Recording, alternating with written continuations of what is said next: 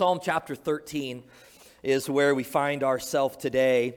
And for many of you, if you have some familiarity with the scripture, maybe you grew up in Sunday school, maybe you didn't, but you probably know the name David.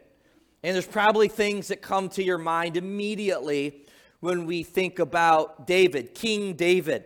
And, and David, you know, we probably remember that David was just a shepherd boy that God called and that God raised up to be the best king that Israel ever had. And a lot of times with David, though we're familiar with maybe the incident with, with Bathsheba and how David tried to cover that up and the hole that he kept digging himself in deeper and deeper, we're familiar with that. But for the most part, I think that when we think of David, we think of a very just surface level.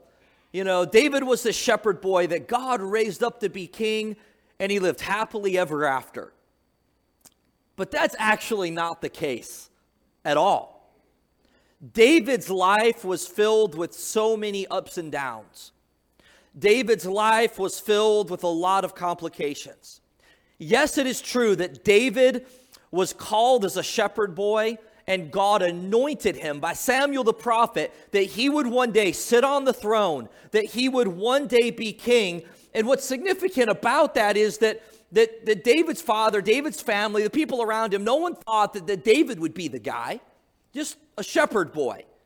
And in fact, he was overlooked a lot, and yet God called him and raised him up to be king.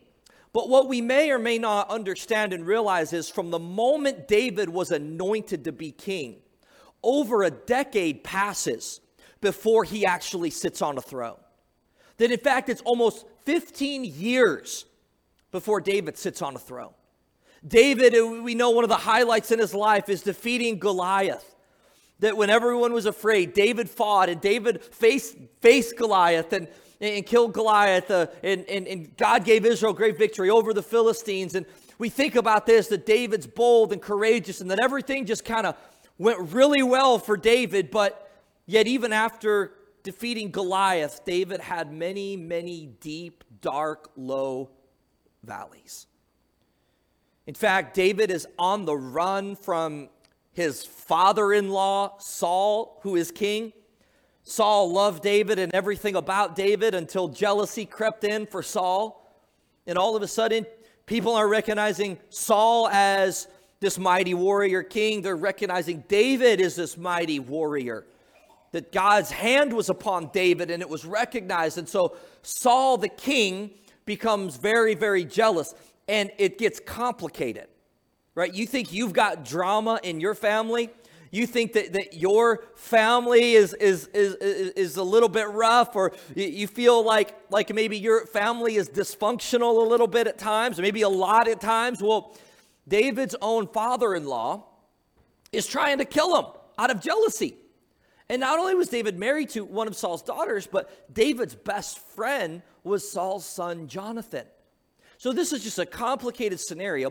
David, at a certain point in his life, actually finds himself fighting for the Philistine army, the army that he fought against. He finds himself as uh, somewhat of like a mercenary soldier fighting, and just, I mean, can you blame him? He's on the run from Saul, the king of Israel, who is just, is, is so jealous and angry, trying to kill David.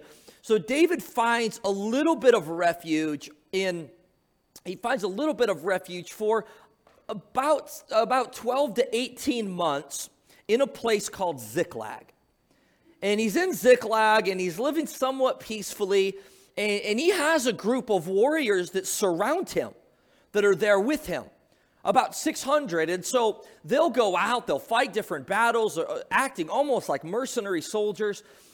Well, they come back after fighting and they come back to Ziklag and they find that Ziklag has been destroyed by the Amalekites, perhaps in retaliation to some of earlier battles. And, and in Ziklag, it's destroyed, and not only that, but David's family has now been taken captive. And these men that are with David, that are fighting with David, all of them, the, the grief and the pain just uh, strikes them in a powerful, powerful way. And it, but, but then it turns where they become very angry towards David. Hey, this is all your fault. If we weren't out following you and fighting these bad, this wouldn't have happened. We left our own family, our own people unprotected. They get so angry, they turn so quickly on David that they are at the point they want to execute David. The story turns out better where David is actually, they're able to go, they're, they're able to recover the captives, and David encourages himself in the Lord. But it's at this moment of great pain and grief that many scholars believe is the context of Psalm 13. David is crying out in desperation. And he says this How long wilt thou forget me, O Lord? Forever? How long are you going to hide thy face from me? How long shall I take counsel in my soul, having sorrow in my heart daily? How long shall mine enemy be exalted over me? Consider and hear me, O Lord my God. Lighten my eyes. He says, otherwise, lest I sleep the sleep of death. In other words, God, this is going to do me in. God, if you don't intervene, I am not going to make it. I will not survive. He says also, verse 4 My enemies are going to rejoice. They're going to, they're going to say, I've prevailed against him. The people that trouble him, they're going to rejoice over David's demise. But verse 5 But I have trusted in thy mercy. My heart shall rejoice in thy salvation. I will sing unto the Lord, for he hath dealt bountifully with me. Today, we're going to talk for a few moments from this psalm, and we're going to dissect this psalm and read through this psalm. And we're going to talk about the hope that grieving hearts can have. David is at the point he's grieving so heavily. Verse 2 it says it's a daily it's a daily sorrow in his heart. Right? It's at the point now it's just it, it, it's depression, it's it's just a grief that's overwhelming to David. And I think that maybe today there's a lot of us that can relate to that. To the overwhelming grief in life, the pain in life. And sometimes it, it seems so overwhelming. Grief is such a powerful, powerful emotion. And it's real and it's raw. And David here is experiencing that. But David's not alone. I think about different prophets that we read about in Scripture. I think about even even the writings of Paul and how Paul talked about a continual sorrow in his heart for his people. And Paul talked about the point where he was oppressed and afflicted and he was cast down, but yet he knew he wasn't forsaken, he wasn't destroyed. But we can see this all throughout Scripture. The people that we look up to as, as people that were close to God, that loved God. And, why do we think that our life will be any different? Why do we think that we're going to be shielded from that grief, from the pain of living in this fallen world? And the reality is, none of us will be shielded completely from that that all of us will come to a point. Maybe you're at that point now where you're crying out to God, how long? How long? David keeps asking this question How long? He feels like he's been forgotten by God at first. Does God, how long wilt thou forget me? But then it gets worse. He says, O Lord, forever? Then he says this How long are you going to hide your face from me? So it's one thing to feel like you've been forgotten. But it's another thing to feel like you have been intentionally abandoned. And this is David's feeling here. See, this is real, it's raw in this prayer to God. And as I mentioned, David's not alone. We read some of the prayers. I think about the prophet Habakkuk. About three years ago, we studied through the Old Testament book Habakkuk. The prophet Habakkuk cries out with similar language. And, and basically, he says, God, how long is all of this injustice going to go on and you do nothing? Now, that wasn't true that God was doing nothing. It wasn't true that God had abandoned David and forsaken or forgotten David. But that's how David felt. That's the real, raw emotion that we see in David. And this prayer. The, the, the Psalms, many of these Psalms were prayers. It ended up being songs. You probably heard the, the phrase that the, the Psalms, this was the hymn book of the early church. They would sing these songs, many times pray these same prayers. David's asking God, how long is it going to be? Then maybe today you, you find yourself asking that same question God, how long is this sorrow going to be here? How long is this overwhelming grief going to be in my life? And everybody in here, that grief, it's, it's probably because of a different cause in the sense of like every situation's unique. Right? You, you may be grieving heavily over just missing someone. You, you grieve over the death. You grieve over the death of someone. Maybe you're grieving over someone that's living, but it's like they're dead because they've abandoned you, they've forsaken you, they've, they, have they have walked out on you, they don't want a relationship with you. Maybe they don't extend forgiveness. Maybe they're the ones that have caused the offense, and, they, and because of that, there's that, that distance and that tension, and you grieve continually. Maybe you ask yourself, God, how long? How long is this going to go on? How long is this battle going to rage? And, and he says, How long, verse 2? Shall I take counsel in my soul, having sorrow in my heart daily. So now it's like the anxiety builds up over how long am I going to feel the way that I feel? How long am I going to have this continual sorrow in my heart, this grief, this depression? And maybe you can relate to that. Sometimes the sometimes you grieve you grieve over the fact that you're just anxious about how long you're going to grieve how long you're going to feel this way. And this is real, this is raw, this is the emotion that David has. He says, How long is this going to be? How long will I have this, this sorrow? How, shall, how long shall I take counsel in my soul, having sorrow in my heart daily? How long shall my enemies be exalted over me? So he's saying, not only is does he feel like God's abandoned him, not only is he stressed and, and and anxious over the, how long this grief is going to be in his heart and how long he's going to have these, these feelings of sorrow. But now he's saying it goes a step further. There is enemies that are going to use this to mock him. There's his enemies that are going to use this to point, ah, he finally got what he deserved. Maybe you've experienced some of that.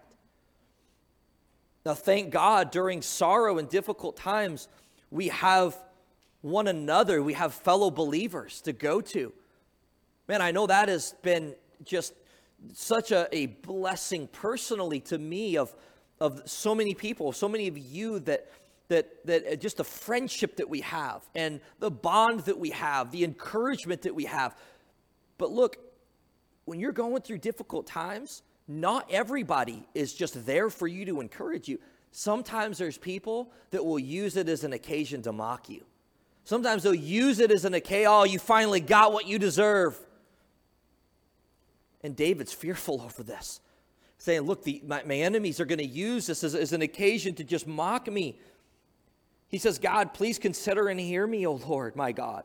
Lighten my eyes, lest I sleep the sleep of death. So he's fearful, fearful that God's abandoned him, right? He's sorrowful that he feels like God is just ignoring him.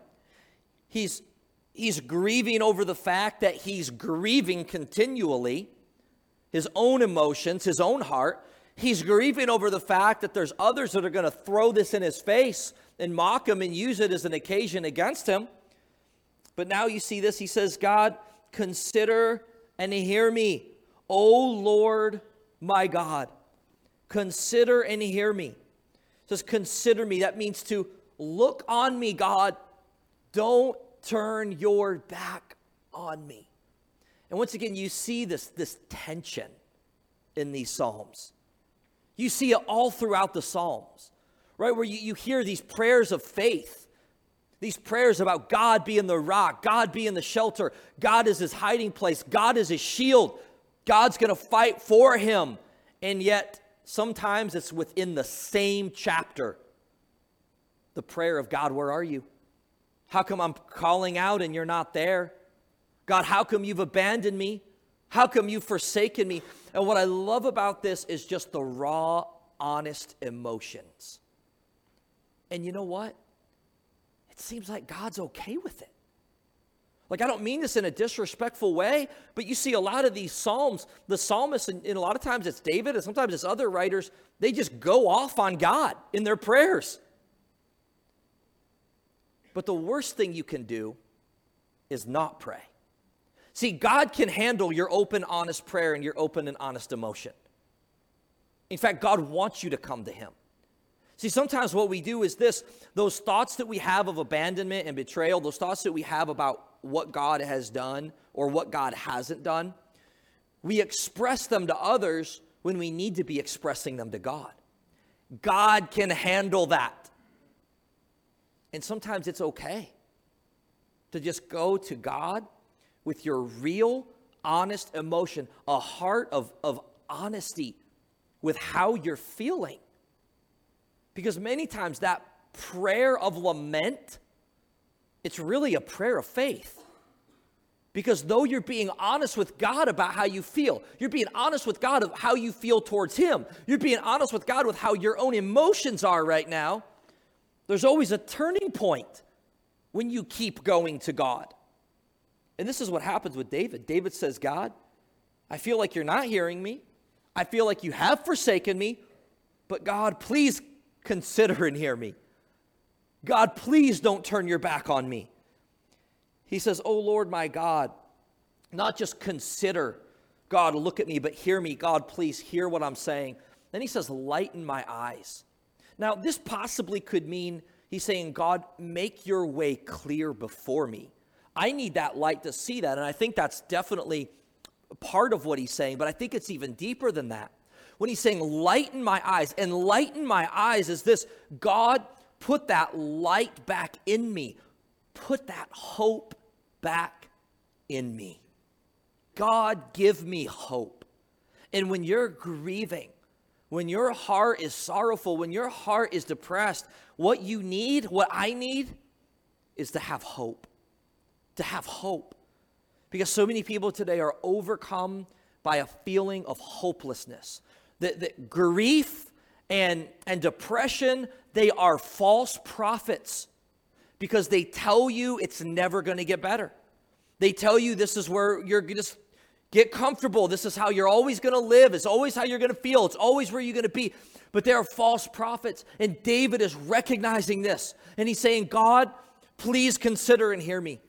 God, lighten, enlighten my eyes. Put the hope back in me. He says, Otherwise, my enemies are going to say, Lest mine enemies say, I've prevailed against him. Those that have troubled me, we're going to rejoice when I'm moved. He says, Before that, otherwise or lest, I'm going to sleep the sleep of death. In other words, God, if you don't intervene, if you don't hear me, if you don't consider me and look upon me, God, if you don't breathe this hope back in me, if you don't lighten my way, God, it's going to do me in. Such open, honest, raw emotions. But then we see the shift. As David is going to God with an open and honest heart, a prayer to God, which, by the way, God knows our hearts. Why do we feel like we have to approach God with these fake, pious prayers? Go to God with honesty. Go if you feel hurt, you feel betrayed, you feel abandoned. Now, you're mistaken. I'm mistaken. We haven't been. But it's oh, God is okay as we go to him with those emotions. Verse 5, we're almost concluded. But I have trusted in thy mercy. My heart shall rejoice in thy salvation. I will sing unto the Lord because he hath dealt bountifully with me. You see this shift where David is going with a heart of grieving, but yet then that prayer, that lament, that sorrow, it turns into a prayer of faith. He says, But I've trusted in you, God. Is I've trusted in your mercy. I have trusted in your steadfast, unchanging love. I don't feel like I'm loved. I don't feel like I'm being heard. But God, in the midst of that doubt, I trust in you. I trust in your mercy. I tr- my heart is going to rejoice in your salvation. I will sing to the Lord. He says, God's going to put that song back in my mouth. David cries out, he says, Lord my God, Lord Jehovah. That reflects God's promises. God Elohim reflects God's power. See, David's at a point, remember, he's anointed to be king, but there's a delay, a long, long delay. It's why he's crying out, How long? And David is wondering, Is God truly going to fulfill his promise? But yet, David, in that prayer of faith, that turn, that shift, he says, God, I'm praying to you, the God of promise and the God of power. The God of promise and the God of power. Yes, we have a powerful God, amen.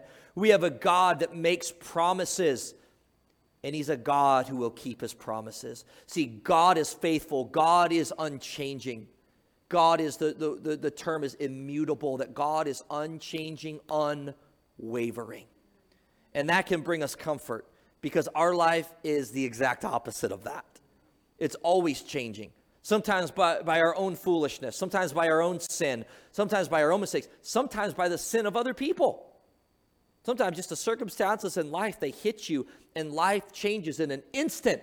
But it is in that instant we need to have that prayer of faith. God, you are you are God who promises. You are a God of power. David saying, God, lighten my eyes. Put that hope back in me. And this is where the shift in mindset happens. This is where the shift, where that trust in God, I've trusted in thy mercy. My heart will rejoice in thy salvation. See, this faith that God will bring beauty out of the ashes. You see that phrase in so many songs that we sing because that's what God does. We see God can take hopeless situations and he breathes hope in us. God can take dead things and bring them back to life. He says, I'm going to sing to the Lord because he has dealt bountifully with me. As we conclude, I want to just really say a, few things, but the main point, the main thought today is this it is okay and it is good to go to God with these prayers of lament, with these open, honest prayers. Again, it almost seems like at times, whether it's David, whether it's some of the prophets, like, man, they're, they're approaching God a little bit disrespectfully. But you see, as they approach God with honesty, how that their heart is shifted. Right? We talked about Habakkuk. Remember Habakkuk the prophet, right? He starts out, God, how long? How long are you going to do nothing?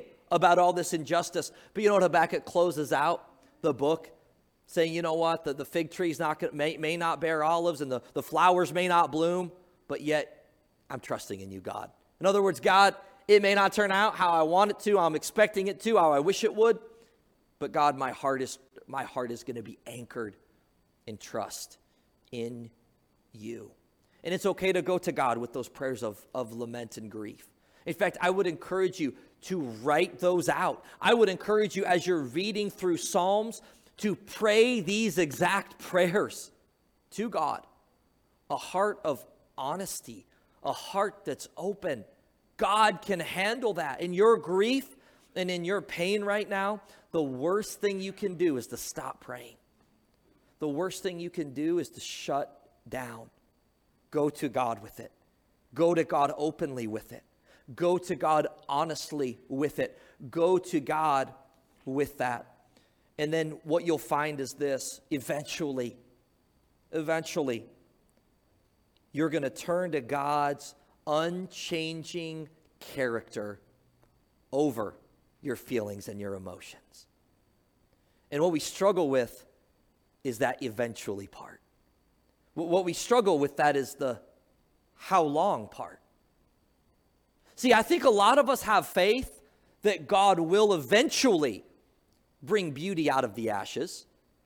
I think we have the faith that eventually God's going to work all things out for good. Eventually, God's going to take the curse and turn it into a blessing. But it's that waiting time that we struggle with, isn't it? It's that deep, dark valley that we're walking through that here's what we wish I wish we could fast forward through it to the ending. But know this the valley that you're walking through, God has not abandoned you. God has not forsaken you. And God's allowing you to go through that valley, and God will sustain you in that valley. And it may seem long, and it may be long. It may seem dark, but yet, though the clouds are dark and the, the, it seems like there's no hope on the horizon, yet God will give you hope. God will give you strength. Turn to Him. Go to Him in open, honest prayer. And maybe for some of you, you've just shut down emotionally. The pain has just been too much. You've shut down to where you're not even going to God about it because you feel why? God's doing nothing. But I challenge you today with this to write out that prayer of lament and take it to God. And take it to God daily. And take it to God honestly and take it to God with that raw, real emotion and see how that God will also shift your heart. How that God is going to give you a greater trust. God is going to give you hope. That God is going to give you belief that there is a path forward out of grief. Belief that God will bring beauty from the ashes. Belief that God will bring life from death Psalm chapter 40. I love these words. Psalm 40, verse 1. This is also a psalm of David. He says, I waited patiently for the Lord. There's that waited. I waited patiently for the Lord, and he inclined unto me, and he heard my cry. He brought me up also out of a horrible pit and out of the miry clay, and he set my feet upon a rock, and he established my goings. He hath put a new song in my mouth, even praise unto our God. Many shall see it and fear, and shall trust in the Lord. Blessed is he that maketh the Lord his trust. I think of Psalm 28 in verse number 7. The Lord is my strength and my shield. My heart trusted in him and I am great and I am helped. Therefore, my heart greatly, my heart greatly rejoice, and with my song I will praise him. See, depression, grief, they're a false prophet. They tell you it's never going to get better. Your feelings are never going to be better. You're, you're, you're stuck in this cycle. But that's a lie. That God will bring hope into you, that God will bring life into you that God will bring you out of that pit and set your feet on a rock. Why? So that you and I can sing praises to Him. But the challenge today is this praise Him in that valley, praise Him as you're walking through that dark road that you find yourself in. And you'll see this. You'll see that shift, that, that prayer of, of desperation, that prayer of grief and sorrow will eventually turn into that prayer of faith that we see as David concludes Psalm chapter 13. But I have trusted in thy mercy. My heart shall rejoice in thy salvation. I will sing unto the Lord because he has dealt bountifully with me. Let's pray.